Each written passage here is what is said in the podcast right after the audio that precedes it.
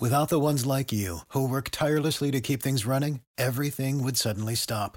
Hospitals, factories, schools, and power plants, they all depend on you. No matter the weather, emergency, or time of day, you're the ones who get it done. At Grainger, we're here for you with professional grade industrial supplies.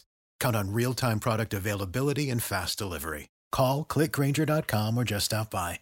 Grainger for the ones who get it done.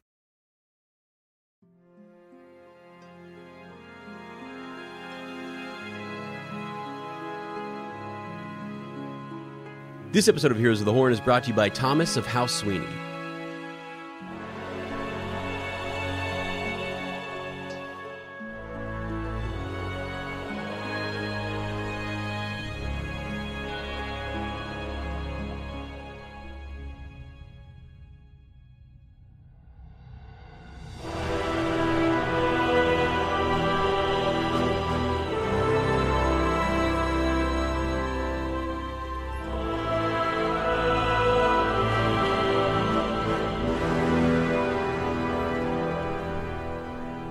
Welcome to Heroes of the Horn, a Wheel of Time podcast. I am Sir Matt. And I am Sir Ezra. Welcome to our Wheel of Time book club. The horn has sounded, and we have answered the call. Today we are covering The Fires of Heaven, Part 8, chapters 52 through 56. As you know, I always introduce the podcast, excuse me there. I'm always introduce the podcast and I say, I am Sir Matt. Well, I could actually be Matt at this point because we have a recast and I don't think we've actually talked about this on the podcast. I know we did a YouTube video on it. Yeah. But uh, yeah, sort of big news, really. Um, for those of you guys who just listen to the podcast, is for better or for worse, don't know, man. Right. Barney Harris Matt is out. Co- Barney Harris is out. Matt Co- uh, is Matt Cauthon. So he did season one. They're in. They're filming season two right now, and we have an, an, a a new person. Yeah. uh, recast. Yeah, his name, I think you say it uh, Donald or Dunno. Uh, Finn, Yeah. Donald Finn. Is the is the new guy, and uh, what's what's interesting is I don't know. Maybe this is not how they wanted it released. Like this, this was I forget which um, organization it was that that broke the news on this, but a, a lot of different places like Dragonmount confirmed it. They actually, I think, emailed uh, Amazon Studios and got a confirmation on it. And yeah, he's been he's been recast, and there's just no information as to why, and we probably don't need any, and we probably don't necessarily need to go down any deep dark speculation. But the- I mean, the the harmless stuff is it's it happens sometimes, right? I mean, it happens in other shows, and it's a part of the business, and it's on it's you know it's it's unfortunate. Hopefully, it is fortunate though for like everyone involved in their own personal lives and, and, and all that stuff. As far as like the show, yeah, it's a little awkward. It's gonna be a little bit of a, a hiccup. We're gonna watch this first season with Barney Harris in there playing Matt, and I hope he does a great job. I hope he does a phen- phenomenal job, right? Because we want a good show. Yeah, exactly. And we don't know, you know, we don't know why the recast was done. I mean, I, at this point, I don't believe, right? No, Um, I haven't seen actually- anything. It's actually it's actually been over. It's actually been over a week. Just um, so we know we know that he's not going to be at that panel, right? Um, that's that's that's coming up. But uh, yeah, I mean, we don't know why he was why he dropped out. There's there could be a lot of reasons. Um, yeah, I read that Rosamund Parks, Rosamund Pike, excuse me, said she's like, I moved my family to Croatia, right? Yeah. To, to get all set up for this. So I mean, that could be a big deal. Maybe if you're Barney Harris, you're thinking, I mean, I don't want to spend the next eight years, right, living in Croatia. It could be incredibly demanding. yeah, yeah, Um, could be incre- an incredibly demanding role. Uh, you're sort of locked in, right? You can't, you sort of can't do a lot of other stuff when you're in some of these huge productions. Um, so that could certainly be part of it. Maybe he thinks I did my season one. The show Right. could be big. This could open up a bunch of other opportunities. Um, so there's a lot of actors that actually talk about why they they choose roles they do. Some of it has to do literally with just location. Um, James Spader, right, who does he's in the Blacklist. He was in The Office. Um, he played Ultron in Yes. Age in, in Age of Ultron. He's I love him, so I've watched a bunch of interviews with him, and he's like he's he's like I'll always choose roles in New York over roles in LA just because he likes New York. He just he just likes New Right. York more.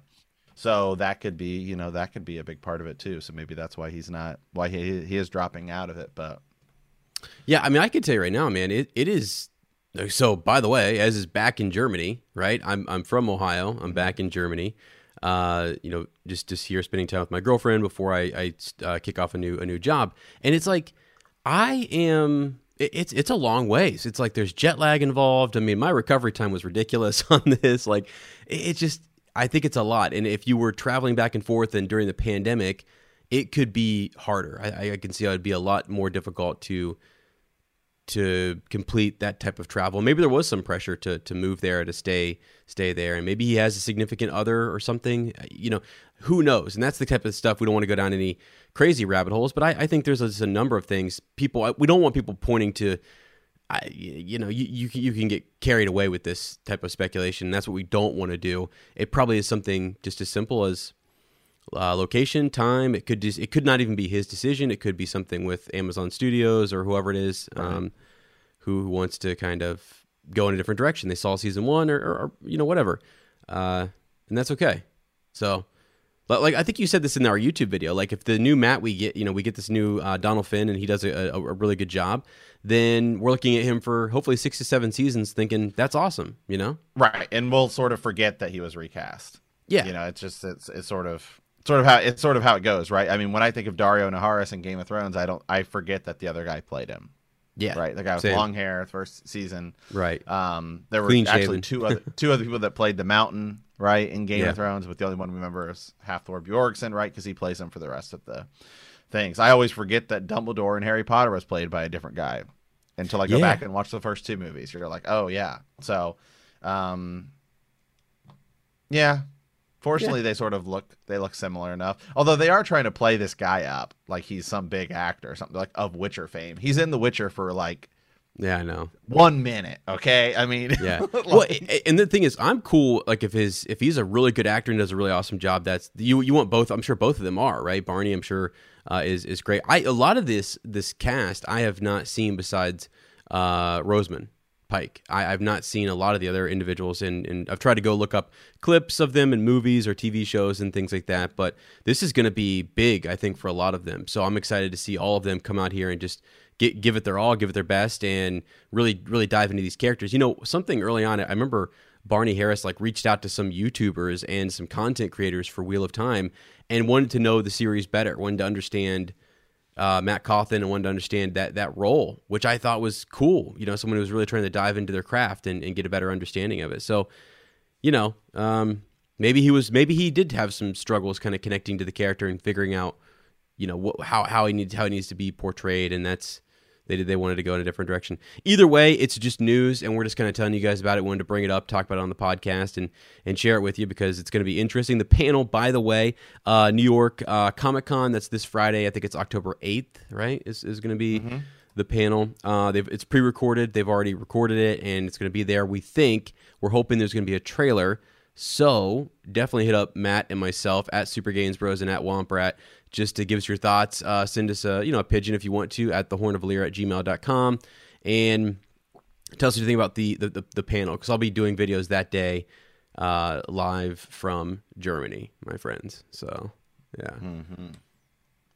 But okay, as well, uh, attention to our listeners. Okay. Yes. Whether you know whether you're here in Randland or you're across the galaxy, all the way from Australia, Germany, Houston, do we have a pube problem? If so, our friends at Manscaped have cleared you for takeoff with their fourth generation and brand new Lawnmower 4.0. Be sure to kick your pubes to the next planet with the Performance Package 4.0. The orbits in your pants will feel like you're in zero gravity when you use the best tools for the job from the leaders in male grooming. Join the 2 million men worldwide who trust Manscaped to get your rocket ready for takeoff by going to manscaped.com for 20% off plus free shipping with the code FANSIDED20. And as you know, I have to say here, um, you know, we are talking about the Wheel of Time TV show, obviously. Um, and then we think about sort of it's an Amazon show. Who's Papa of Amazon? Well, that's Jeff Bezos, my friend. Yeah. Just sort of second richest. You know, he and Elon go back and forth. But either way, um, it says here that you can use this in zero gravity, and Jeff Bezos knows a thing or two about zero gravity. Okay, because yes. he was just in outer space. Do you think he was a manscaping? Because he's clean cut up top. he is clean cut up top. Yeah, I was thinking about that, and I mean, yeah, it, he probably he probably did. Uh, I, I'm, it seems like it's been tested in outer space. I mean, I don't want to say that because it's not in our talking notes, but I mean, it seems like you could in, you could imply uh, or infer that that yeah, it's been used in outer space, and it's it's awesome.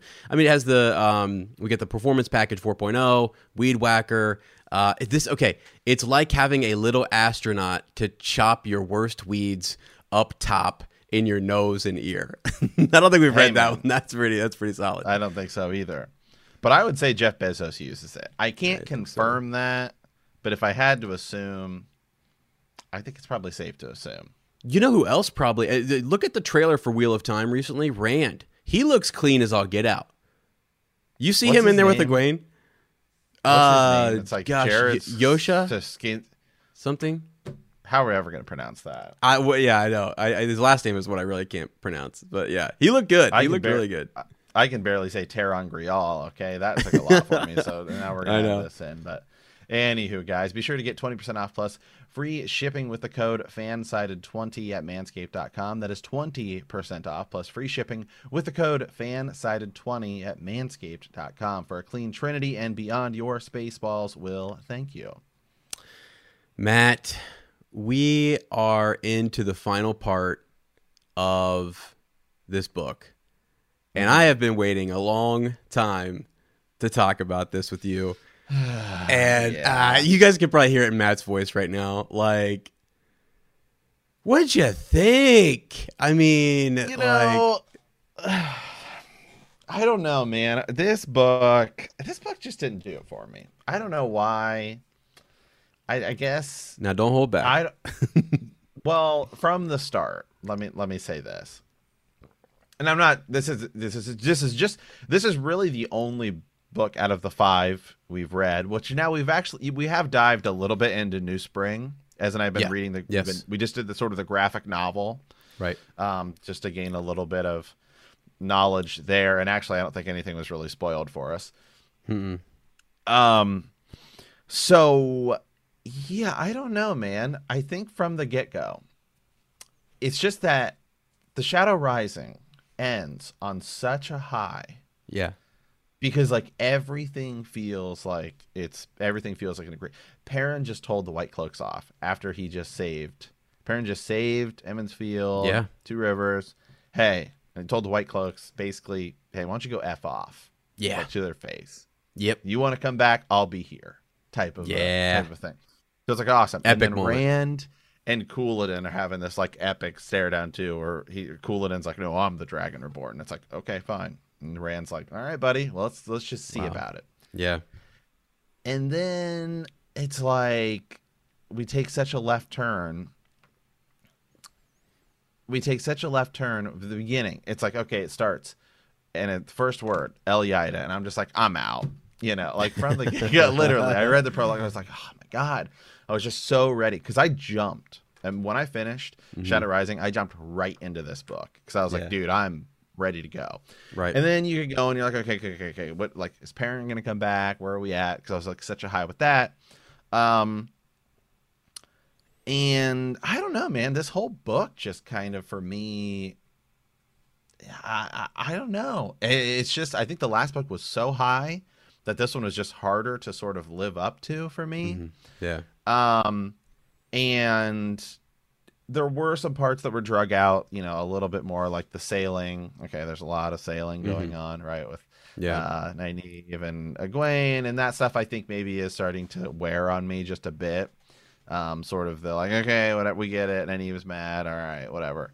Right. Um, so a little bit there, but really, I would think I was fine until Couladin was killed off screen, right, or off or off page. Right. That for me was just like, all right. Yeah. yeah. Now the ending, I actually do think of this was kind of cool. I think uh, you know we our good Yeah. buddy Surgeon been on. He said it like completely took him out. Like he, he Yeah. did not like the ending, which we'll get to here in a bit. Um, I actually was sort of okay with it. Um, but yeah, I don't know. This whole book for me was just kind of like, yeah, I don't know. I just was never. Super into. I think I think finally getting some of the tension between Rand and Aviendha over was cool. So that's Sure, that was that- good. That was good. So that, so I that was sort of I think I I, I enjoyed that. Um, and then early on we were sort of traveling with Siuan and Min and Logain. I was like, all right, this is cool. And then it's just like as the chapters go on, it's like that just kind of stopped Just drops. and it just kind of drops. And so I was just that was like so cool to see them on the road and and stuff like that. So yeah, I have to I'm going to be dead honest and say this was my least this is my least favorite book so far. I would put it as my number 5 because we've read 5 books cuz as I would say uh, Bottom. Fires of Heaven, Dragon Reborn, uh Eye of the World, Shadow Rising, Great Hunt. Great hunt. Yeah. Yeah, I, I hear I hear you on that, and l- l- like you said, we're again you're comparing Wheel of Time books to Wheel of Time books, and there has to be it, when when you do a ranking like that, right? I mean, something's got to be at the bottom, and we're in five books, so yeah, right now I get it because I kind of like the ending uh, here.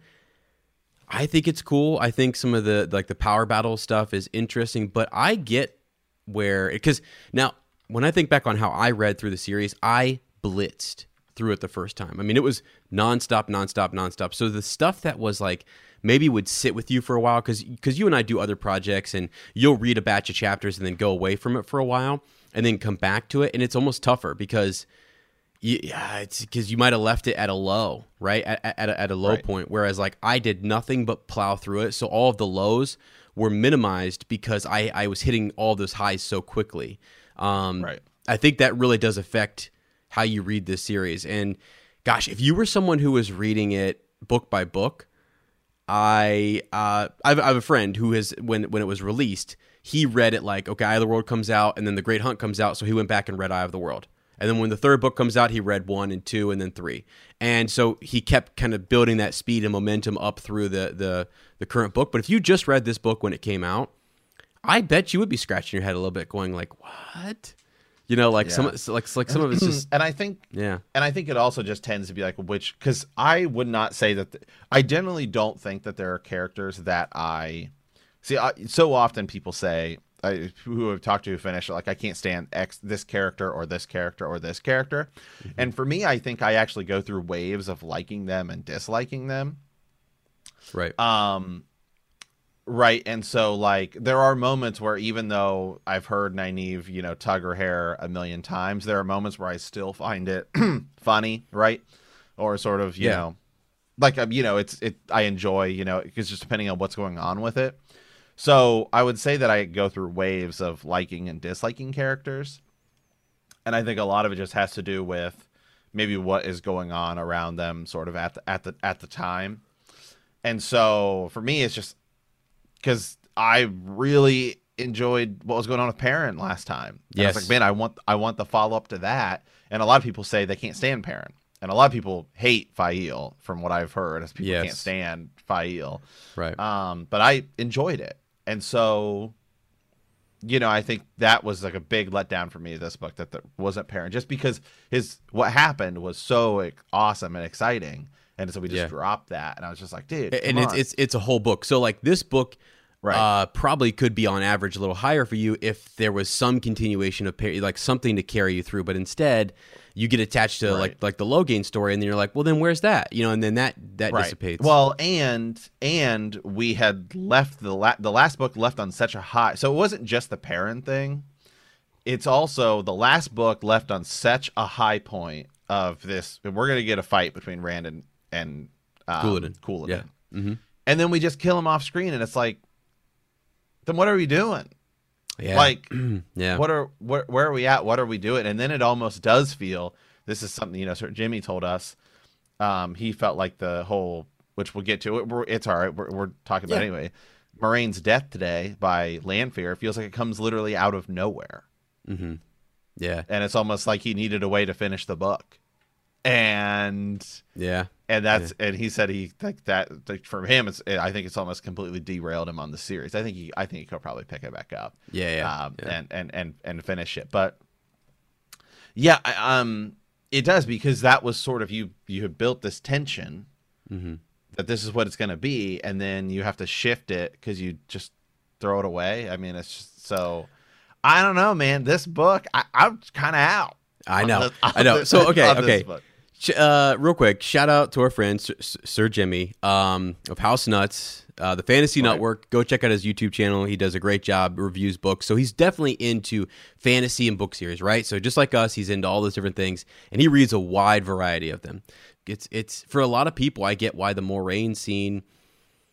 What's going on there? You know, with with Lanfear I mean, and the hinting sometimes, the foreshadowing to it is so subtle that you get that. Okay, maybe it's um, maybe it's you know because of like um just a lack of, of hinting that that Robert Jordan does that it seems abrupt. So yeah, I don't know. I mean, but I thought the the battle with Rahvin is is pretty cool. I mean, that's the part No, that I yeah. yeah Yeah, Yeah. I yeah, I actually see he and I actually I think totally differ on the ending ending. Um I do still think the Rahvin thing is kind of cool. Uh yeah, I'm there I didn't dislike that nearly as much as as sort of he as sort of he did, I I think. yeah. So So there anyways, is build up. There is there is build up for that and we have been talking about him a little bit throughout uh the the book the book itself. Um, so I hear. Let me just pull this up here really quick. So, because I saw this uh, on the Wheel of Time subreddit, um, and they're actually really great about not spoiling stuff for later on. Um, it's actually one of the it's actually one of the better subreddits literally out there. Um, this question was posed, and it was posed two years ago. Um, by Major Mata says, uh, "Reading the Fires of Heaven," and I have a question about Couladin. Um, what the heck is, uh, he says, uh, one of the main, he said, what is everybody's thoughts on Couladin being killed off page? One of the main antagonists for this book apparently fights Matt and gets beaten quickly. I was looking forward to this fight, but now I feel kind of let down. I thought the Aiel were quite formidable, and I didn't realize Matt was that skilled at fighting. I'm guessing he could beat a guy who's trained since he was a kid due to his past, oh, well, whatever, past life, Manetheren memories. We, he, we know he has Yes. that. Mhm. Um, Yeah. I didn't spoil anything for myself. Um, right. Um, and so some of the so some of the people here, one guy said he enjoys it. Um, he said, but that's with multiple reads in mind. Uh, he says, I've read since I've read the series multiple times. He said, Couladin's main flaw is his pride, which makes it all sweeter that he's sort of a killed off like a B list villain. Um, he says we all know Matt's lucky, and he said this actually sort of will propel Matt forward, right, with being sort of this great general. And we've seen Matt sort of fight, um, right when he fights uh, Yeah. Galan, right, Yeah. or Gawain and, and Galad. And so I even said that I would have been fine with that had they just shown us the fight. Had they shown us Matt versus Couladin, Yeah. I would be totally fine with it. I know you and I were talking. You and I were talking because then it's sort of, you know, it, it, it's sort of there's a, there's a bunch of different ways you could do it, right? Let's say Rand overextends himself with the power and is really weak, and then Couladin shows up, and Mm-hmm. he's got to he's got to fight him, but Rand's actually in this weakened state because he overextended himself with the power, which is not outside of the realm for Oh, no, Rand yeah. at this at this point in time. Yes. And then Matt sort of shows up, fights him, and wrecks him. And so it's like that's so much better of a moment. I know. I know. It's and it's it's so much better of a moment than killing him off screen. I mean, how many how many hair tugs and how many times of the girls getting captured and how many times of Elayne being sort of like, I don't know, am I good enough? Could we could we pull out of this book, still have an immense amount in the entire series, Yeah. and have Couladin fight have Couladin's death on on page? You're asking. I mean, for, eh, you're asking for an extra I for three paragraphs, You Right? know? Yeah, I know. And, and and think about this too. In terms of like uh, a show adaptation, would they ever? Yeah, they're showing it. They. You're right. I mean, would they exactly? They would never not show us that. Uh, and it just and let's just say like Matt just walks into to a tent and everyone's just like, yeah, he he killed Couladin. Fans would be like, if you were just watching it for the first time, they'd be like, what?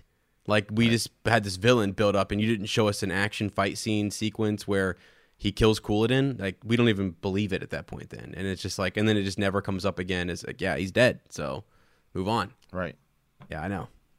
So So even even if it's just Matt, even if it's just that Matt, like he's he's out doing right, he's sort of out with his group of people. They're doing their thing, and he just comes across Couladin, and they end up fighting, and he ends up beating him.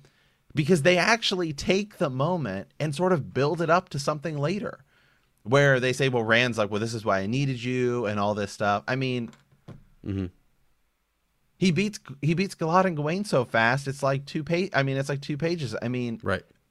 you really could have just you really could have just written it i Yeah. i maybe does and let i mean maybe it's something that comes up later in the series Hmm. but i'm gonna be honest man it kind of ruined the whole book like Yeah, it just puts a bad taste in your mouth. And Then as you go through, you're almost looking for like, like, oh well, this you know didn't happen the way I thought it was going to go, and then it starts to kind of spiral a little bit. Yeah. Yeah. So so real quick. So some of the people who some of the people who said it uh, uh, just in this Reddit, a lot of people who I think have finished it said it doesn't really bother me that much.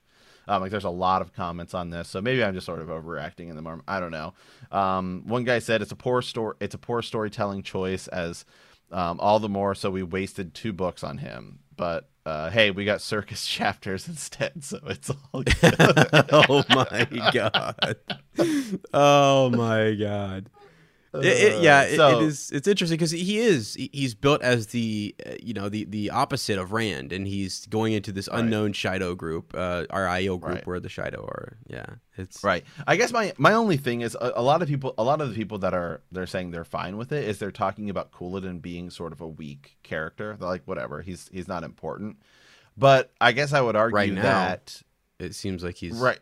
Yeah, I guess I would just argue that if he's if he's not that big of a character, then why did you build him up and make that the end of your last book? mm-hmm.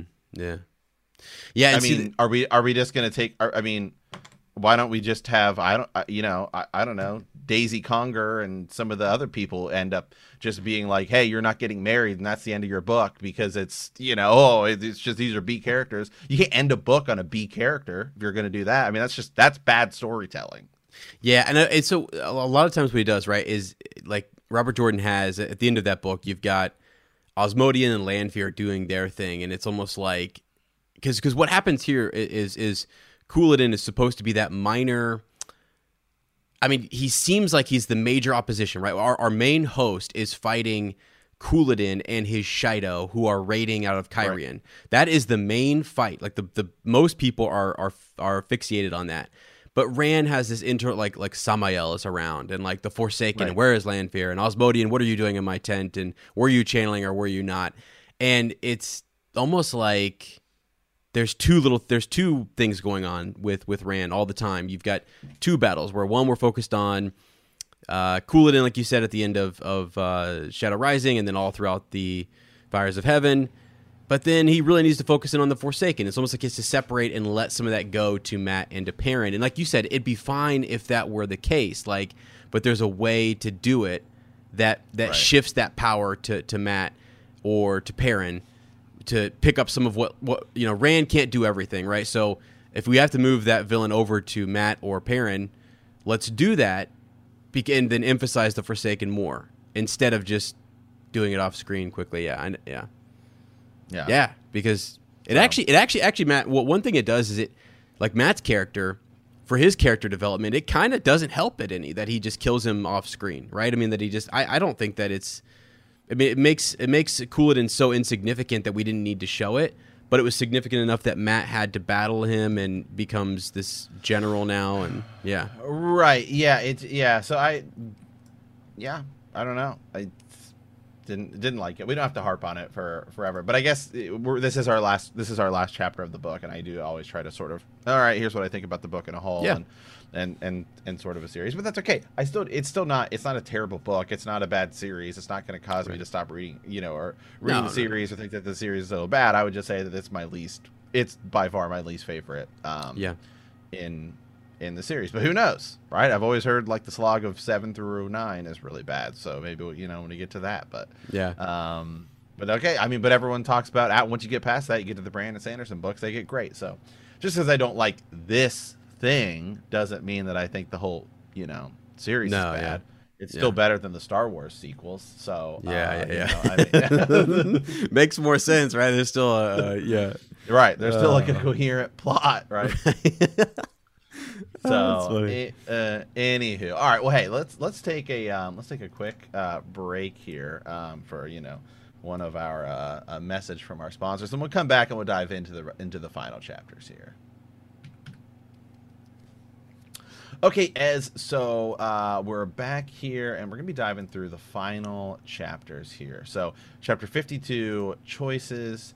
53 fading words 54 to Caemlyn 55 the threads burn 56 glowing embers so um, where we left, right, was uh, that news had come to Cairhien, right? That the Amyrlin seat dead, right? Rahvin is taken over. Things are looking really, really mm-hmm. bad. Uh, so chapter 52 choices. So some of these chapters are a lot longer, which is why we didn't do sort of as many as we normally do. Um, so here we go. So it starts off in Rand's point of view. Rand is preparing for his trip to Caemlyn the next morning. Aviendha is with him, trying to tell him in her Aiel way that she wouldn't shame him in front of other men. Rand, as usual, doesn't understand what she's saying. Rand had met with the clan chiefs last night to discuss his plans. None of them tried to talk him out of it. They seemed to think in terms of ji'e'toh. The wise ones didn't argue with him either. They just made it clear that it's his obligation to Elayne uh, didn't outweigh his obligation to the Aiel. Aviendha mentions uh, Lady Colavaere uh, mm-hmm. uh, came to see him last night. Rand forgot all about that. Aviendha says that they had a talk and that he won't be bothered by women sent to him by Lady Colavaere. She also says that the lady would be able to hide the evidence, uh, not the methods which Rand would have chosen, but it will work. Asmodean comes in. Uh, he asks permission to join Rand on his trip. Originally, uh, the plan was for him to stay behind. Rand reluctantly agrees. Matt comes to see Rand as well. He tells how uh, Melindhra, uh, Melandara, I should say, uh, attacked him and that he had to kill her. Now that uh, the Forsaken have noticed him, he wants to join Rand too. Moiraine and Egwene appear. Moiraine hands Rand two letters, one of him for read, uh, one of him to read later, and one for Tom to be delivered the next time Rand sees him. Uh, she sees him in a strange mood this morning, and Rand wants to leave and get it over with, but Moiraine tells him there is something in the docks he needs to see. Since everybody agrees he should go, he should go. Rand decides an hour delay won't hurt. They leave for the docks. Yeah. So yeah, okay, this is this is the setup, right? We're gonna go to Caemlyn and a fight has to be had here. Morgase has been killed and daggone it, Rahvin, we're, we're coming for you. Uh, we're gonna avenge uh, this this loss and, and Rand is just, you know, upset about it. And he's got everybody in, right? Matt's now in, Aviendha's in, Egwene is in, Moiraine is going. Uh, it's an interesting piece that the Aiel are reminding him, don't forget just your your prior obligations or whatever, they don't outweigh the obligation that you have to your people here as well. That's where the ji'e'toh piece comes in, where it's like right. you you need to honor.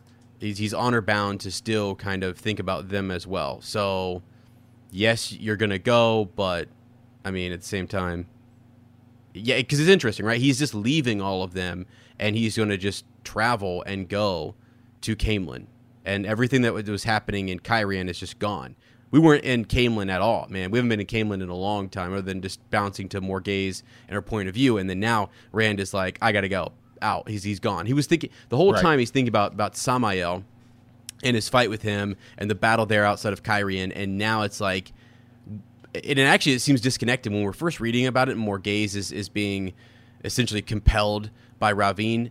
Now we're like looking back at it, going, okay, now we ha- we get why that plot line is in there because we have to go to it with Rand because she's air quote killed. So yeah, it's it's it's it's crazy. Um, but that's where we're at. We're headed there for for a big fight. Yeah, yeah. Um, and then she give and then just point out that Moiraine gives those letters. Right here you go. Read this one later. Yeah. Here you go. Yes. Give this give this give this one to Tom. Yep. So okay. So then we shift and we're in uh, Kadere's uh, point of view. We're on the docks. Yet again, Kadere uh, tries to think his way out of a difficult situation he's in. Lanfear has not returned to him in his dreams, but she left uh, the burn as a reminder. The Aiel that slipped a note under his door hasn't contacted him, but yet offer may offer a way out. Kadere sees the party of the Dragon Reborn arrive, the Aes Sedai among them. Moiraine came to see him last night and made him help her uncover the door frame ter'angreal. He is watching the group when the voice of uh, Keille interrupts him. He thought she died in the waste and isn't pleased to see her. They go into Kadere's wagon to talk. Once inside, Lanfear shows herself. She demands her to tell um, tell her what the dragon has been doing. Kadere starts reporting. Some of it is obviously not to Lanfear's liking. Yeah, and so then he's he's a goner. I mean, like essentially, it's it's like he's he's like skinned alive. She she is really upset um, with him and just this news. Really, not him. It's it's the news that Rand has been with another woman. Uh, because Kadere has been keeping tabs on Rand and and you know reporting, if you will, to other dark friends. Turns out those dark friends are actually way more uh, higher up than we re- than he realized. They're actually the Forsaken, you know, taking other Right. forms and, and disguising themselves, which was I think would be really cool for the show. That's something that like they could change the name of the the Dark Friends and give them different names, and we not know who is Forsaken. From from season one, man, we could have a season one situation where there's a dark friend that is gonna turn that actor is going to turn into someone else or, or maybe change form. It, it there's a lot you can do with it. A lot of Right. you know. It's almost like it's almost like remember remember when Harry Potter was was first coming out, right? And we were like a little bit into it, and until the final book came out, we, the like I mean for people who didn't sort of grow up when the books were were releasing, right? Um, there was a huge deal, uh, and way bigger than if you're just reading it. But the whole the whole deal was: is Snape good or is Snape bad? Remember, Yeah. I mean, it was like everyone was talking about it for years. Yes, Like, yeah. is he good? Is he bad? Yeah, you could do a similar thing here where you introduce characters maybe whose name starts out as something else, and then later it's sort of revealed that they are a different character when you get to the end of it. Mm-hmm. Kind of like that Selene with Lanfear thing, right? Like maybe they don't name her Selene in the show. Yes. Maybe they name her something else. And Right. It turns out she is Lanfear. That'd be cool. Yeah, and it could be someone. Maybe she's. Uh, yeah, and we're all even book readers are speculating like, is that her? Is that is, is her name's not Selene, but is that Lanfear? Um, that could be the new thing that we're trying to think and, and theorize about because she showed up in multiple forms, right? She we saw her in the tower. We've seen her as Selene. She's she's played a little girl, uh, a beautiful girl. She's played someone who is not as uh, attractive. I mean, she's she's all over the place. She's all sorts Right. of different forms, and yeah. So and here she is. So she's in on everything, and she's always around right now, Rand and Lews Therin, and trying to to keep tabs on this. She set him up with a teacher, essentially, with Os- Asmodean being his teacher. She's got Yeah. her own thing going. So Yeah. Okay. Um, all right. Now we shift back and we're in Rand's point of view. So, arriving at the docks, Rand wants to know why Moiraine brought him here. She remains silent. She checks the seals hidden in Kadere's wagon. Rand is about to return to the palace as Kadere's wagon explodes in a cloud of wood splinters. Lanfear steps out furious at Lews Therin because he let another woman touch him. Lanfear hits Moiraine with a weave, um, and the Aes Sedai flung aside. Rand grabs the source and creates a barrier to shield the surroundings from the Forsaken's channeling. Memories of the dragon float through Rand's mind as he tells her he will never love one of the Forsaken. Lanfear promises to kill him for that. Egwene and Aviendha move in to help Rand. Lanfear wants to know which one of them is Aviendha. Both girls collapse as a result of one of Lanfear's weaves. Rand tries to distract her from the women. He manages to slice through her weaves. Lanfear staggers back to catch her balance and resumes her attack on Rand. Even with the even with his Angreal, he is having difficulty keeping her from shielding him. He should call down lightning to kill her, but the memories from Lews Therin keep him from trying. He can't kill another woman. So this was actually pretty cool. yeah, Because now uh, there's yeah. some sort of right now there's some stakes to the land Roose Ther- er, Rand Lews Therin sort of connection coming in that's preventing him from doing things he needs to do. Uh, yeah, for sure, exactly. And he's um, this issue with with killing ki- killing women, and it, it affects what's happening here with Land. It could have cost somebody else their life. I mean, he's doing everything he can to keep Lanfear off of um, off of the girls, right? Off of uh, Aviendha and Egwene, and then Moiraine is there, and it's it's just a whole showdown. So she's like surrounded by some pretty powerful channelers, and Lanfear is just owning people she's doing i mean this this would be kind of one of those a really cool battle sequence to see it happens fast right? Mm-hmm. It seems it's very fast in the books, but if you slowed it down a little bit and showed us more in the in the or built it up more and, and kind of pulled it up, apart in a show, it, it, it's a pretty epic battle because this is almost like a precursor to to then Rand fighting Rahvin. Like if you went a little bit longer, because like basically the next thing that happens is Moiraine shoves her through the ter'angreal through the stone do- door, the the, the red door, right? I mean, so if that happens a little bit later and there's more battling back and forth, and you can kind of infer that there is, but just it's so short. If you look in the book, it's just not very very long. Um, Right. So, and if you're not paying attention, like me, sometimes when I'm listening to an audiobook, I let And the it. next thing you know, you're like, wait, what just happened? Yeah, exactly. Rand steps away and he's battling Ravi, and I'm like, wait, we got to go back. What, what, what? I missed it. You know, it was, it was that quick. So, Right. Yeah. Um, and I guess I can see where some people do feel like Lanfear kind of comes out of nowhere. Because when's the last time you even saw her? Right. I mean, well, yeah, and she's in disguise a lot of the time, and Right. it's very quickly revealed. It's, it's again, like I said, if you're not paying attention to Kadere and remembering, like, oh yeah, who are all the characters around Kadere and this this traveling group? I mean, Asmodean was Right. what was the Gleeman. Uh, he's, he's in with them, and you've got other individuals who the one girl who's sneaking off to like be with Rand, and it's it's also pretty brutal. Some of the stuff that that that batch of Dark Friends is they're dark. I mean, it is just like some evil stuff going on in and among that group, and Lanfear is mixed in with them, but you don't really know it, and and that's the thing that's kind of neat about it. Once it's revealed, it's like, oh, okay, she's been there, uh, and she is keeping tabs on things, and she is maybe checking in on this Asmodean situation and how is her lover doing, right? Um, I mean, Lanfear tells Min right at the at the end of the Great Hunt to to take care of him, t- type of thing, right? Just for now, like that's okay. But then the fact that he is he actually sleeps with Aviendha, mm, no, crossed the line for Lanfear. I know, kind of weird. Yeah, but So anyway, so then we cut to uh, Moiraine's point of view, right? And Moiraine recovers from the blow Lanfear, Lanfear dealt her. She realizes this is the moment when she must do what she has known she must since her visit to Rhuidean. She has made the arrangements. Lan will have to go on without her. Moiraine sees Lanfear standing close to the doorframe ter'angreal in the wagon. She closes in on the Forsaken, embraces the source, and throws herself at Lanfear, pushing them both through the doorframe. White light swallows everything. Yeah, so this is her sacrifice, and I just um, so she when she goes to Rhuidean, she goes through the uh, ter'angreal there, and she sees th- she sees things. She also has gone and she asked the questions back in Tyr, so she's been gathering information as to like what is her role to play with Rand, and what is it that she's going to need to do. So yeah, just before they set out for the city of Caemlyn to confront the Forsaken Rahvin, Maureen Moiraine took Rand, Matt, Egwene, Aviendha, and Lan to the docks of Cairhien. Um, while at uh, Rhuidean, Moiraine had entered a ter'angreal that showed her hundreds of possible futures. Furthermore, she knew that if she wasn't present at the docks that day, Lanfear, a Forsaken who was obsessed with him, might take control over Rand. Uh, when Rand refused to kill Lanfear, even in his own defense, Moiraine took matters into her own hands. The twisted redstone doorframe from Rhuidean was present slash nearby, and Moiraine shoved Lanfear through it by tackling her. She straight on tackles uh, Lanfear, right? And thus joined her inside. Yeah, ending that assault. So, yeah. Um, yeah, so they yeah, so they they go through the door frame, right? They they they go through it. I mean, you know, they I mean, so I don't know.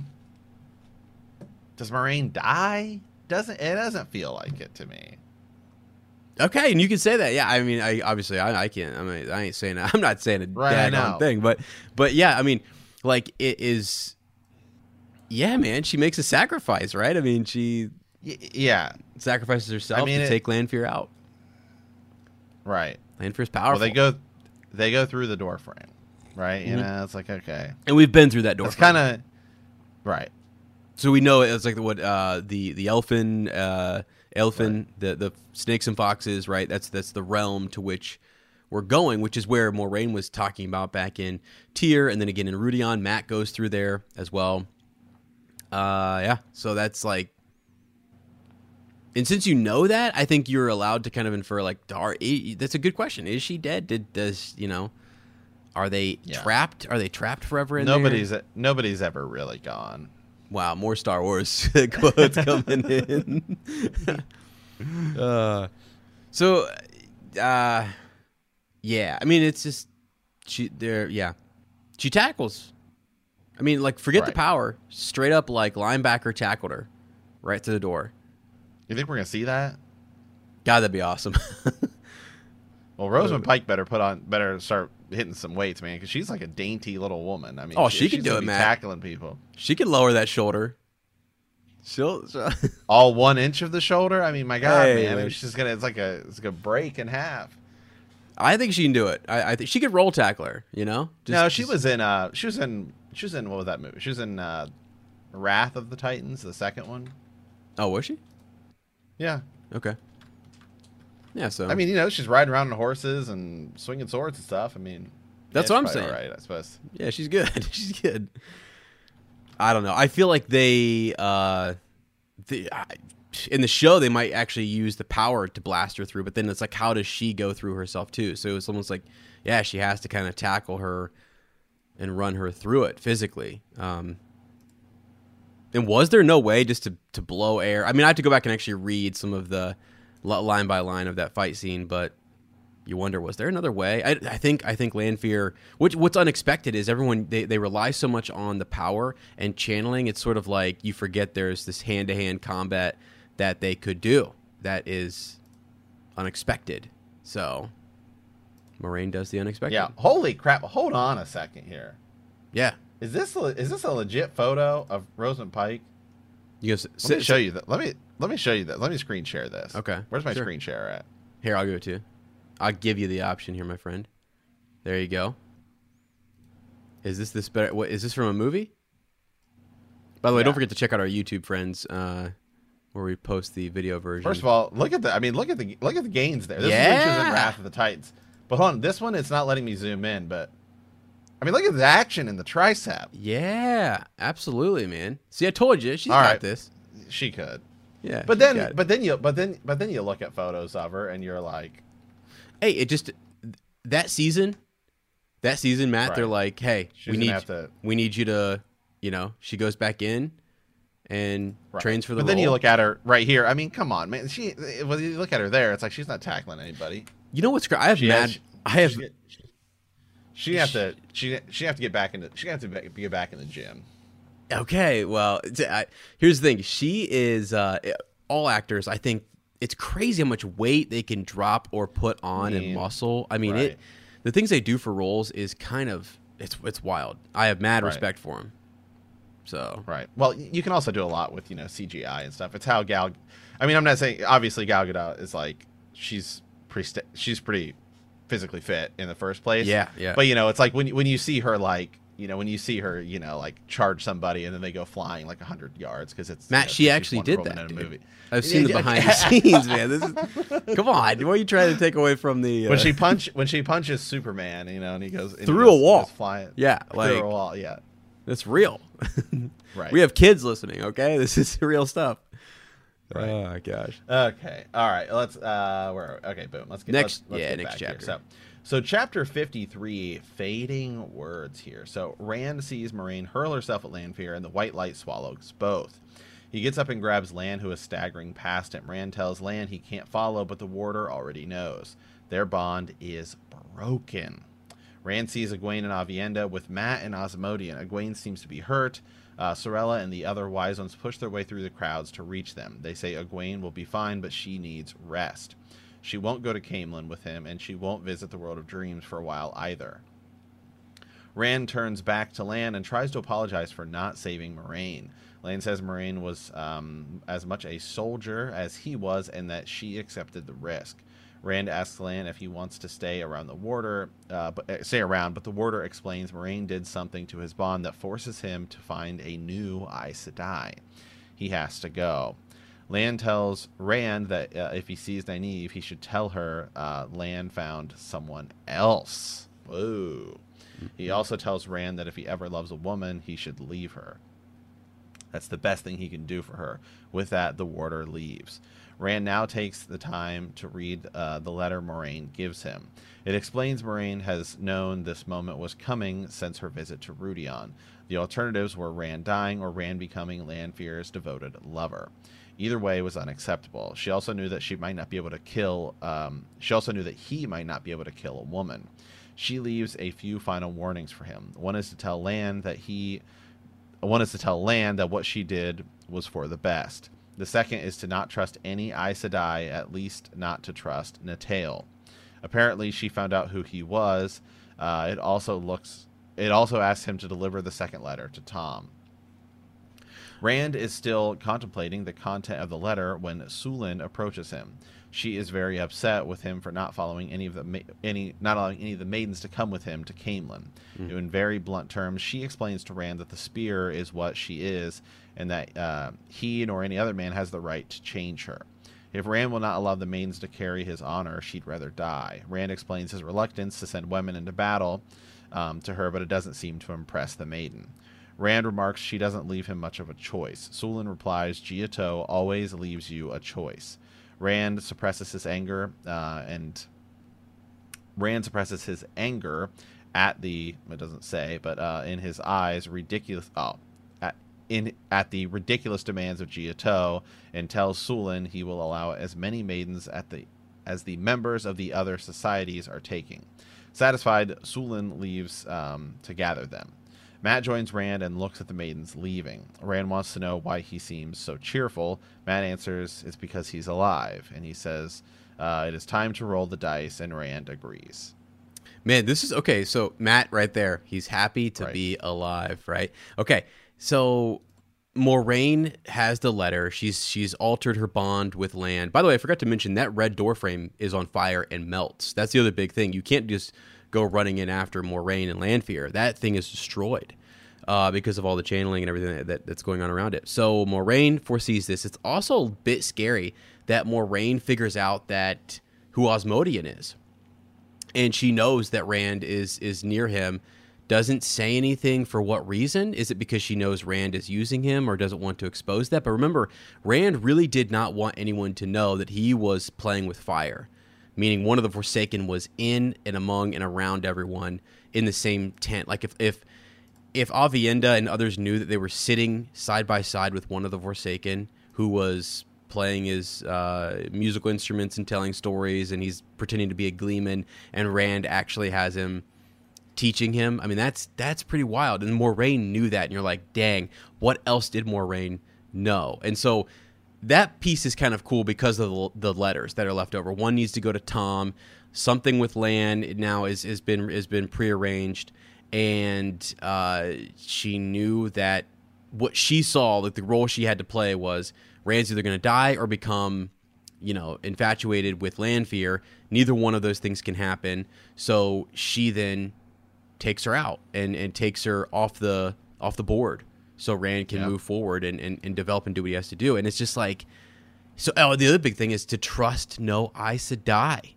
That's huge, Matt. That is that that one little line right there. You, you, uh, like that's going to guide, and, and he already didn't trust a lot of people, but he made Moiraine swear things to him, and you know Moiraine tried everything she could just to stay close and near him to guide him to show that like I'm not here to hurt you. I'm not trying to gentle you or take you in or whatever, but you do need guidance. You you do need to be alive for Tarmon Gai'don. You need to be there for the last battle and I can help you with that. And eventually she had to do things that were outside of her character and outside of what she thought was proper to be near him. And I don't know if you remember that whole bit where she basically was like begging him to to to stay near him and just acting and I don't know. Rand was, yeah, but now she's saying don't trust any other Aes Sedai, and so I right. think Rand now is looking back going, hmm, I had something more and Moiraine than I realized, which we can talk yeah. about later. But yeah, right, yeah, because remember they've they've been they've had their sort of issues, right? Yeah, like back going back and forth of she's not listening to me and she's not going to control me and all this stuff. Yeah, so Okay, chapter 54 to Caemlyn. Uh, so, uh, starting off with Rand here. Some 500 maidens Sulin managed to get together follow Rand to the Sun Palace, where uh, Bael is waiting for them. Rand manages to catch a part of the conversation between Aviendha and the Wise Ones. She is to guard him closely. Amys also hints at some success of Aviendha's, with the other Wise Ones don't know about. Rand doesn't understand what they mean by the Wise Ones, um, but the Wise Ones see him and make it clear whatever they are discussing is not for his ears.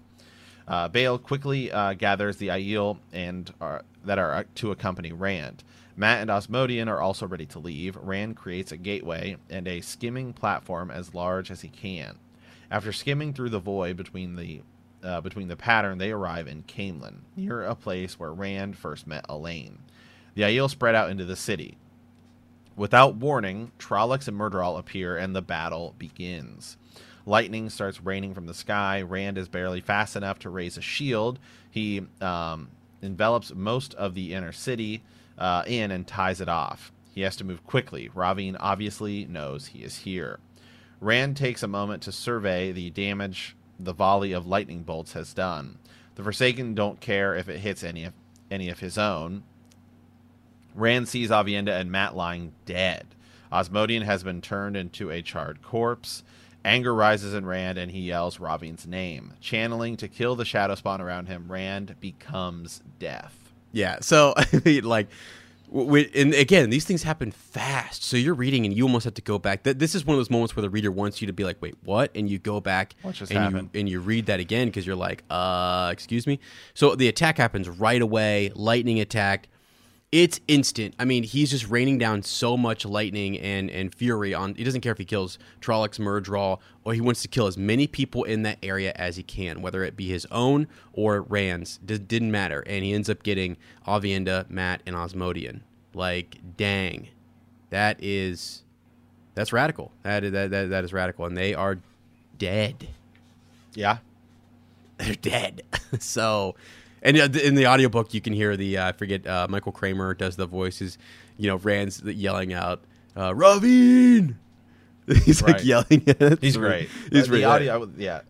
It's yeah, cool. both of the audiobook uh, people are they're they're great. Right.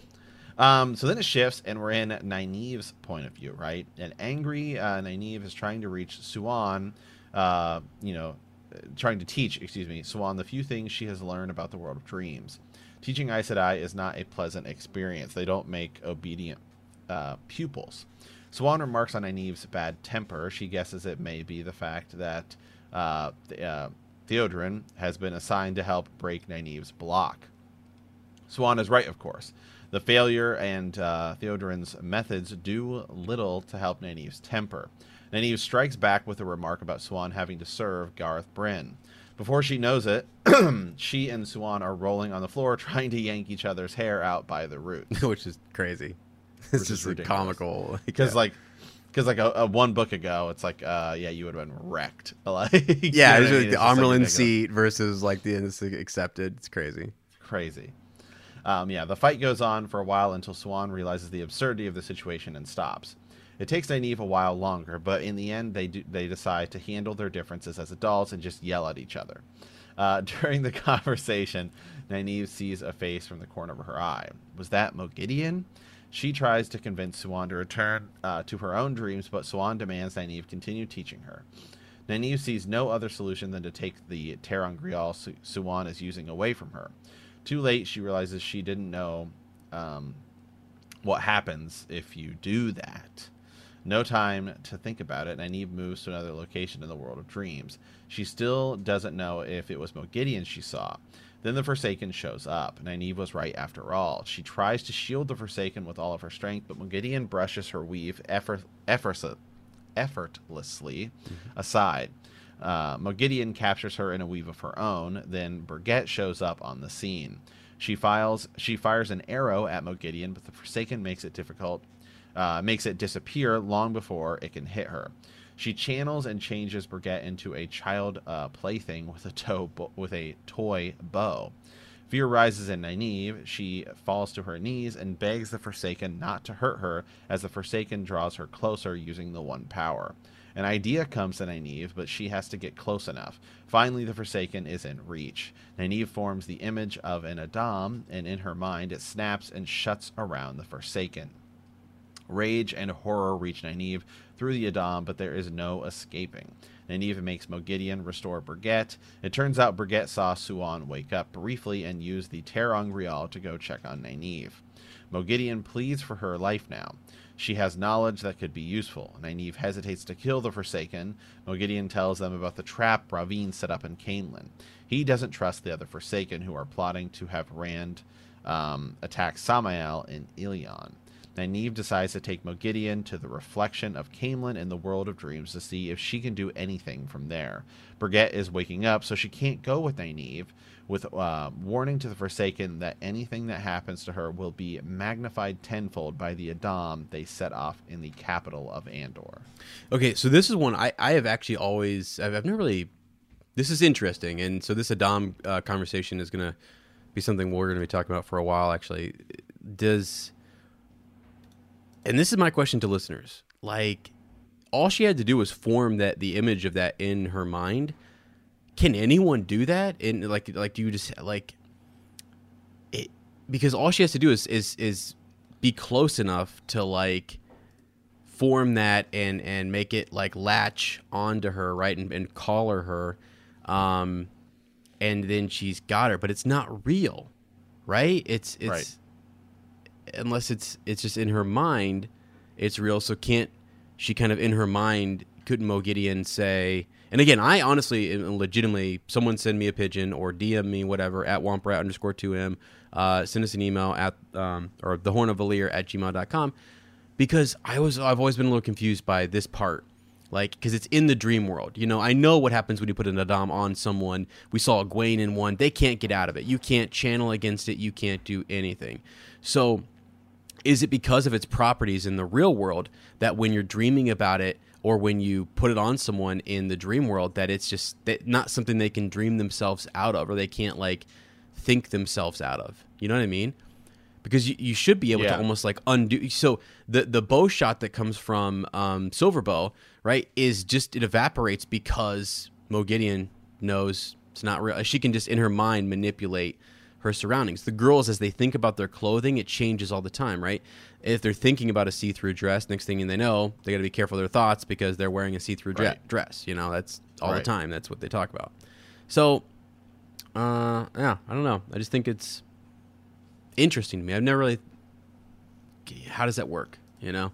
So uh, that's a question for for other people because I don't know. It's cool though. It's a cool moment because I think she's captured. Like when you when you look at Nynaeve, you're like, oh, she's she's gone. She's Moghedien has her, right? I mean. Right. This was a big, oh no, the wise ones told you guys about this world. You have no idea what you're doing here. Moghedien and Lanfear know this realm better than anyone, and you're here. You're not like Nynaeve's not even a dreamer. I mean, Egwene is the one who has the gift and this talent to be eh, more fluent in dreams and the dream world and all this stuff, and it's Nynaeve who's chasing down Moghedien, and it's like, oh crap. Yeah, but I but that but that sort of speaks to Nynaeve's character, right? Is she does always sort of have this not like I'm necessarily better than you type of a thing, but kind of like a Nynaeve knows best. I don't know, you know. yeah, it's- yeah, She's not like arrogant, like I'm better. She's than the you, wisdom, but man. Sort of just uh, right. right. she's the wisdom. So yeah, you're mean, right. Here she is. I mean, here. I mean, here she is talking down to Siuan. It's like, yeah, okay, Siuan's gentled, but it's like, uh, she literally like knows way more about Aes Sedai than you could ever like begin to hope to know. Yeah, there is kind of a, a like a always not always, but sometimes there's this power struggle between Aes Sedai and some of the younger girls, and like who knows more what, and like who's gonna give who what information. It's it's interesting, but you're right. Yeah, Nynaeve's not. Um, yeah, the whole bit with Siuan is is interesting, and then yeah, it, it's her, her overconfidence. She goes into this world and just makes this almost a big mistake. But now she has a big gain in that she has Moghedien, and she was afraid of her, and she she beat her before. She gets away, and then Right. so yeah, now they're going to Caemlyn though, and that is kind of cool. So she's now in the place where Rand is fighting Rahvin, but she's in the reflection of that. She is in the dream world version of that at the same Yeah. time. So Um, okay, all right. So chapter fifty-five here. So second to last chapter here. The threads burn. yes, they do. so do. this one jumps around. This one jumps around a lot. Um, so we start off with Rand. Rand chases Rahvin through the royal palace, stopping only to kill the shadow spawn that get in his way. The damage to the palace is considerable. In the void, thoughts of Lews Therin bubble eh, in the void, thoughts of Lews Therin bubble up, and thoughts of those who died already in this attack. Rand counters anything Rahvin uses against him. To Rand's surprise, that includes Balefire. Rand comes uh, to the residue of a gateway, not the same as the one he used he uses, but he recognizes it anyway. Rand follows Rahvin to a reflection of the royal palace. Rand begins to explore this new uh, this new place and finds out uh, the rules that apply here. He starts looking for Rahvin because he wants to see him dead. Um, then we jump to Nynaeve. Nynaeve takes cover from the weaves Rand and Rahvin are throwing at each other. She feels Moghedien's fear through the a'dam. Moghedien tells her that the others are here in the flesh and that they can wield much more of the power that way. Whatever Nynaeve uh, and whatever Nynaeve and she can muster will pale in comparison. Nynaeve wants to push on anyway. Moghedien refuses, and Nynaeve uses the a'dam to make her go on. Moghedien is terrified but has no choice to go on. Rand's then we could go back to Rand. The gateway was a trap, and Rand walked right into it. Rahvin is doing something to Rand, and he feels the source slipping away from him. Still, he has the power for one more strike. But where? Uh, roaring the Forsaken's name, Rand tries to draw him out. Back to Nynaeve. The reflection of the palace is shaken to the core by the battle between Rand and Rahvin. Nynaeve is terrified but pushes on, looking for him anyway. When she spots him, she draws all the power Mog- uh, Moghedien can muster. Rahvin is distracted by Rand and doesn't notice her at first. She throws everything she has against Rahvin. Uh, the fear she feels through the a'dam is replaced by something else now. Nynaeve feels resignation. The Forsaken expects to die here. Back to Rand. Not understanding what is happening to Rahvin, Rand seizes the chance and bale fires him with every scrap of the power he can draw. Jeez. Which uh which we've been told over and over and over again is a super no no. Yeah, yeah. against against ridiculously incredible people. Uh, You know, so Nynaeve is trying to maintain the weave as Rand Bale, Rand's balefire hits Rahvin. Relief floods through the a'dam. Nynaeve gets uh, goes to meet Rand. She heals him of his wounds, except the old one on his side. Then she tells him he must leave. Being in the world of dreams in the flesh is dangerous. Rand uh, passes on Lan's message to Nynaeve and adds uh, to tell Elayne the same. He has found someone else too. It is dangerous uh, to love him. Then he leaves the world of dreams. The problem of what to do with Moghedien remains. Nynaeve can't just kill her, but an idea comes to her. She makes the Forsaken drink forkroot. Before Moghedien falls asleep, she tells her that Moghedien has given her some clues of the lo- of her location in the real world. They will see uh, each other in Salidar soon. Yeah. So back to Rand. Rand runs through the royal palace. The damage seems uh, somehow less than it looked the last time he passed through. Outside, there's still fighting going on. Rand sees fireballs being used against the Shadow Spawn. Rand channels tiny flows of balefire and kills the number of Fades and Trollocs. This tips the battle. The Shadow Spawn break and run. Running down into the plaza, Rand finds Aviendha and Mat and Asmodean, who are all still alive. It takes him a moment to understand that the huge bar of balefire that killed Rahvin must have undone their deaths. Too many others are still dead, though. Rand hugs Aviendha, uh, you know, glad that she is still alive. Bael and Sulin come in to report. The Trollocs are running, and the Royal Guard have joined the fight against them. Rand gives orders to pursue the Trollocs. They shouldn't be allowed to roam the countryside. So, Balefire For the win, baby. For the win. I mean, it's it's crazy. He's, he's told not to use it, and you can see now the bars and and the magnitude or whatever that you to which you use balefire matters. It's it's it's uh, gosh, again, Lady Heather who who who brought this up, like the threads of a person's life or their actions and all that kind of stuff, as they're hit with it. The, the more they're hit with it, the further back that thread will will kind of burn and can undo things that were woven into the pattern. As it burns back, it's they're unwoven and they're undone. So, like Nynaeve or uh, yeah, um, Aviendha, Asmodean, and Mat are brought back to life, and those others who are struck with the original lightning blast. Now, others have fallen as well to Shadow Spawn and Myrddraal and things like that, and Rand is hitting them, you know, dink, dink, dink, with little tiny bits of balefire, right? That just as he hits them, like somebody that they killed moments ago might be brought back to life and not remember, you know, or, or be kind of like you know, like what happened, right? So that it's yeah, all around Balefire for the win. It's a cool bit with the world of dreams, right? He steps there in the flesh, not something we have you know heard a whole lot about. We've heard a little bit about it with Perrin and, and Hopper warning him and, and things like that with Slayer. But now we see that you can step into this realm in your true form. So like when Nynaeve is in the world of dreams, her body is still laying in bed somewhere, right? And she's she's she's she's gone to uh, Tel'aran'rhiod on her own, uh, but her body is like in her spirit, right? Her essence is there, Right. and same with Moghedien. So Mi- Moghedien is laying asleep somewhere, and, she, and Nynaeve knows where she's at, and she's had her drink the forkroot, which is going to make her not channel and pass out, and so then she can go find her in the real world and then attach, you know, um, yeah, and we'll, we'll get to what she does with her later. But so there you go. Um, just interesting stuff, man. I mean, it's it's like it took it took Nynaeve showing up there as well to to win this thing. Rav, Rahvin had him, and it does show you that Rand is at a disadvantage because these Forsaken they have full knowledge. They know stuff from the Age of Legends that Rand cannot remember, and he and Lews Therin are having this battle in his mind, trying to for control over saidin and just a sharing of inf- information and ideas. Sometimes it floats to the surface. Sometimes bubbles of thoughts float, uh, uh, you know, to the surface. But most of the time, Rand is on his own, kind of right now, trying to figure out what to do. Right, and he's just seems like he's taking all these, uh, you know, Forsaken down one by one. I mean, whether it's with a little bit of help or whatever, it doesn't seem to matter. He's because he's the Dragon Reborn.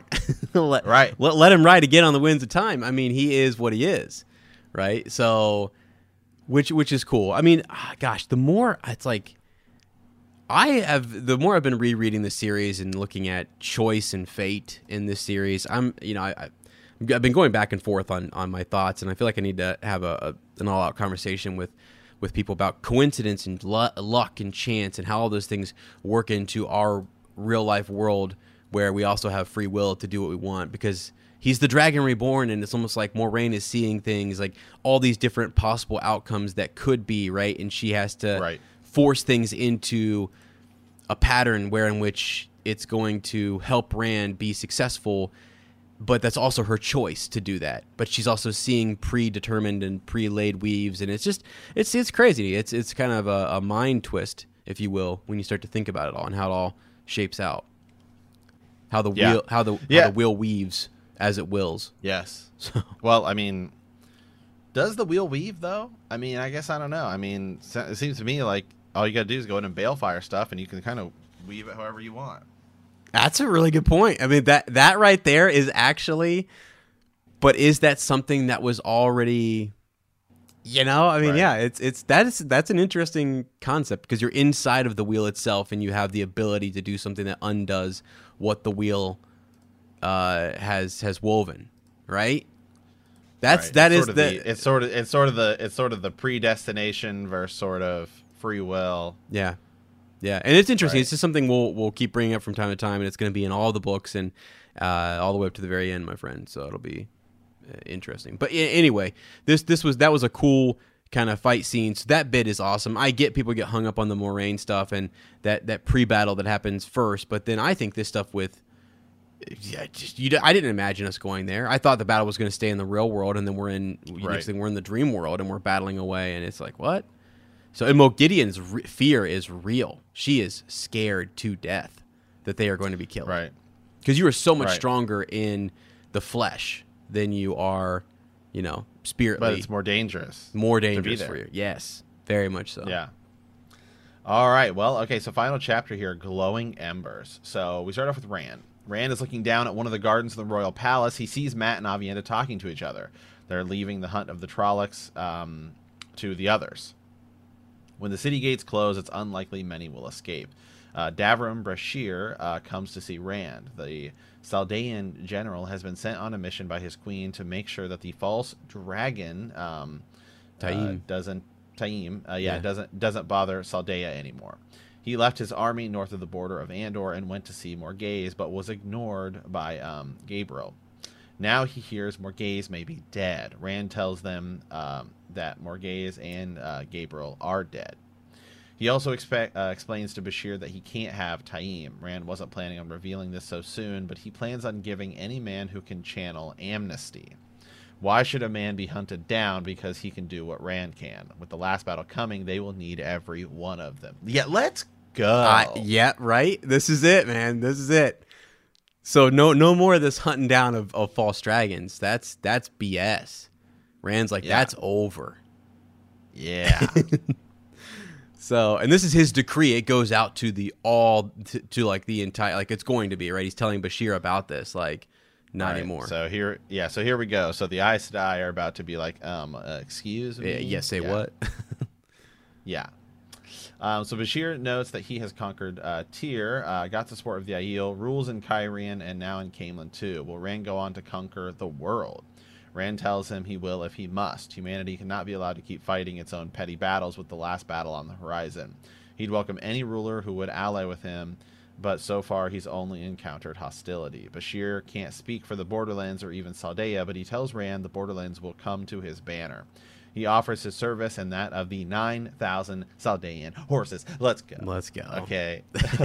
Let's go. but I don't know. Am I getting too hyped up about the end of this book too soon? Is this is this all going to be Uh, stuff that I'll Robert you- Jordan just, just throws away? I love the next book, and I'll tell you about that in a second. I love it. So let's keep going. So um, Os- then we shift to Asmodean. Asmodean leaves Mat and Aviendha in the garden. They aren't listening to his music anyway. Uh, he has more or less figured out what's happened to him. Many people told him they saw him dead. He feels his protection from uh, from the Great Lord is gone. He's mortal now, and the taint affects him. He steps through a door, looking uh, for a uh, looking for a pantry to look for some decent wine, and has just enough time to recognize his killer before death takes him. Like what? Yeah. Asmodean dead. He was brought back. Like it's just so it's back and forth, right? I mean, Right. Is he alive? Is he dead? Is he a is he a dark friend anymore though? Don't think so. Yeah, isn't that interesting that he's that he's lost that um connection, that protection or whatever from So now he's a mortal person. He's found the light. Has he? Yeah. Is he like Ingtar? He's found the light. I mean, he's at least just kind of uh you know, he's allowed to do whatever he wants. I actually that's an interesting question. Like could he go back and and reestablish his connection with the Dark Lord or repledge himself or something?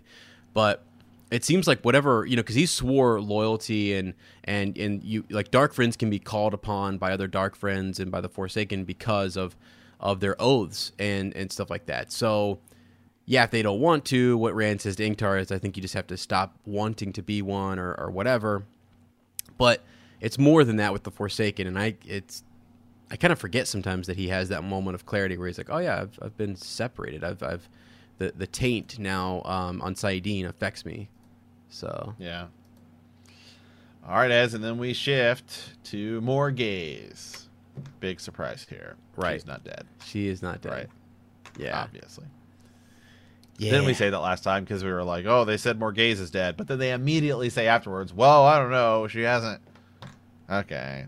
right i know yeah So the tension between Morgase uh, and Talon Tallanvor is growing. Seeing him next to the round uh, Basel Gill reminds her of how fit and tall he is. Tallanvor no longer uh, looks up to her like a queen. Their party went to see Gareth Bryne in Kore Springs, but he has gone to chase some barn burners. Morgase has no choice but to look for allies elsewhere. Uh, Lini has noticed the tension between Morgase and Tallanvor. She remarks that there is no point in letting the honey age too long before eating it. Morgase tells her to put those silly ideas out of her head. The group comes to the edge of the Alteran forest uh, they were riding through. Again, Tallanvor asks if she wants to go on with this. She does. She will have her throne back. Yeah. Will she? Is she gonna? Yeah. I mean, so she wants to. What the one thing in Well, this is, she should. She Go should go hang out with Siuan, man. They're in the same boat. right Deposed. deposed. Yeah. God. Well, uh, Gaebril really does do a number on the people there and all the lords, and you get into some of the politics, right? And like the people who didn't support Morgase are the ones that are like surrounding Gaebril, and she, her friends, when she was uh, compulsed, she said nasty things to them and and sent them away, and uh, Gareth Bryne, right, was sent away, and then we're confused about that the whole time. Like, what is he doing here? What did he do to kind of piss off Morgase? Why would she ever do that? Well, we find out really she wasn't in control of herself when she did that. That's that's what's revealed to us here. So, yeah, I mean, that's then that, how do you recover from all that loss? Where how do you tell someone, hey, I wasn't in control, excuse me, of my actions. I was being com- com- uh, compelled to do these things, and then who's going to believe that? You know, Right. so Yeah. So interesting, interesting. So uh, where do you uh now that we've we finished here? Where where is this? Have you done a ranking? Where where is yeah, this ranked? I like. your- I in- actually like in your yours? ranking. I, when you said it earlier, I actually, I, I think, um, I don't know. You for me, I guess you could go. Like the Dragon Reborn is cooler. I think the Dragon Reborn is is, is a cooler book than this. Um, Right.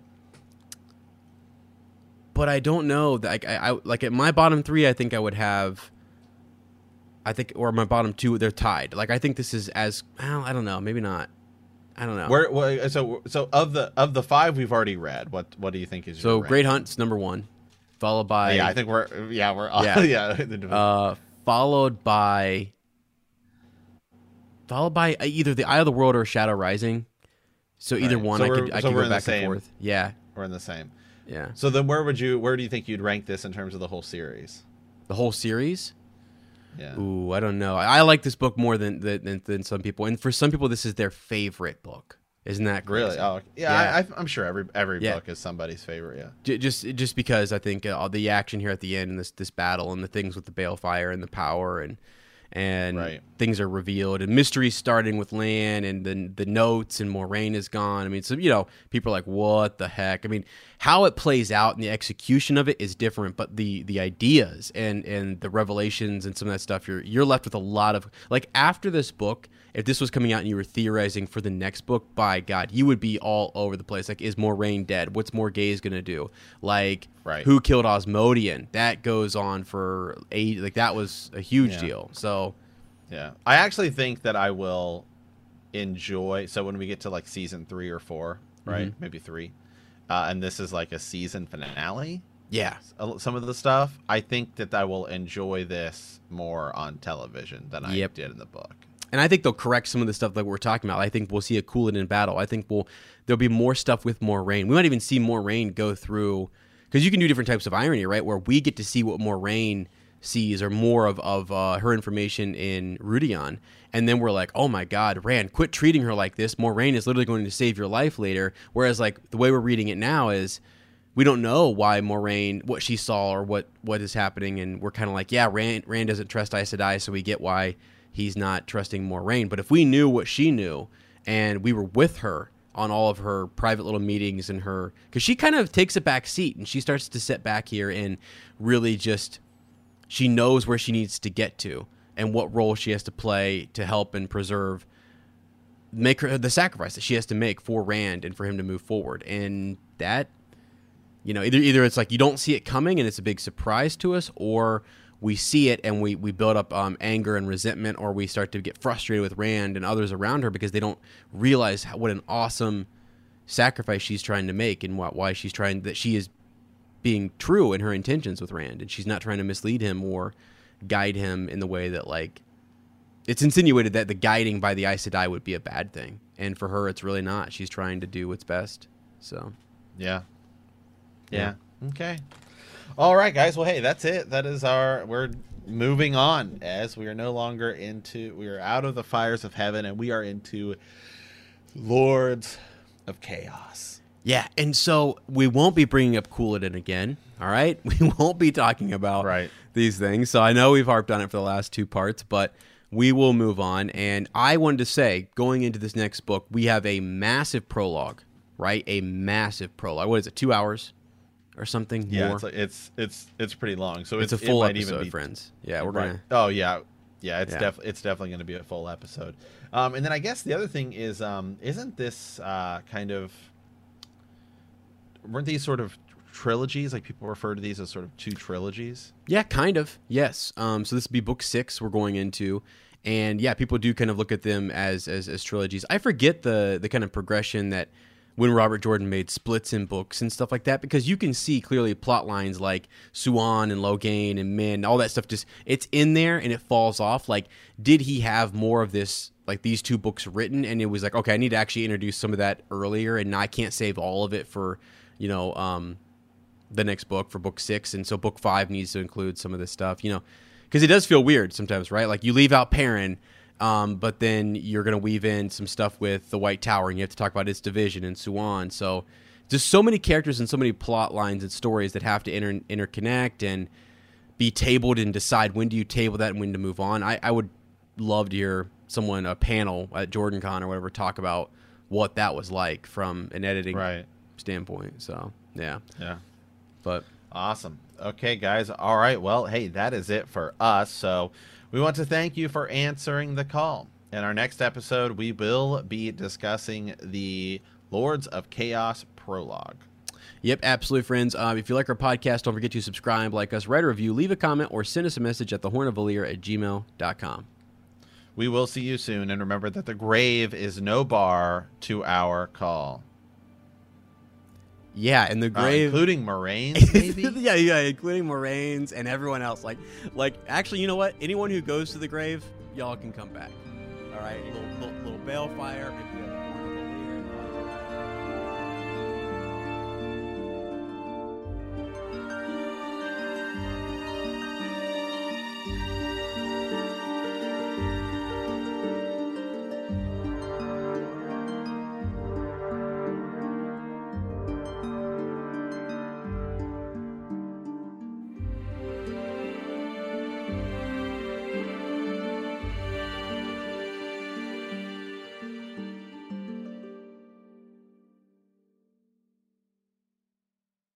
Save big money now on new siding from LP SmartSide at Menards. Update and beautify your home with your choice of 13 timeless colors of pre-finished engineered siding. It's durable and includes a Sherwin-Williams factory finish paint warranty that means no painting for years to come. View our entire selection of siding from LP SmartSide today. And don't forget to check out our flyer on menards.com for all the great deals happening now. Save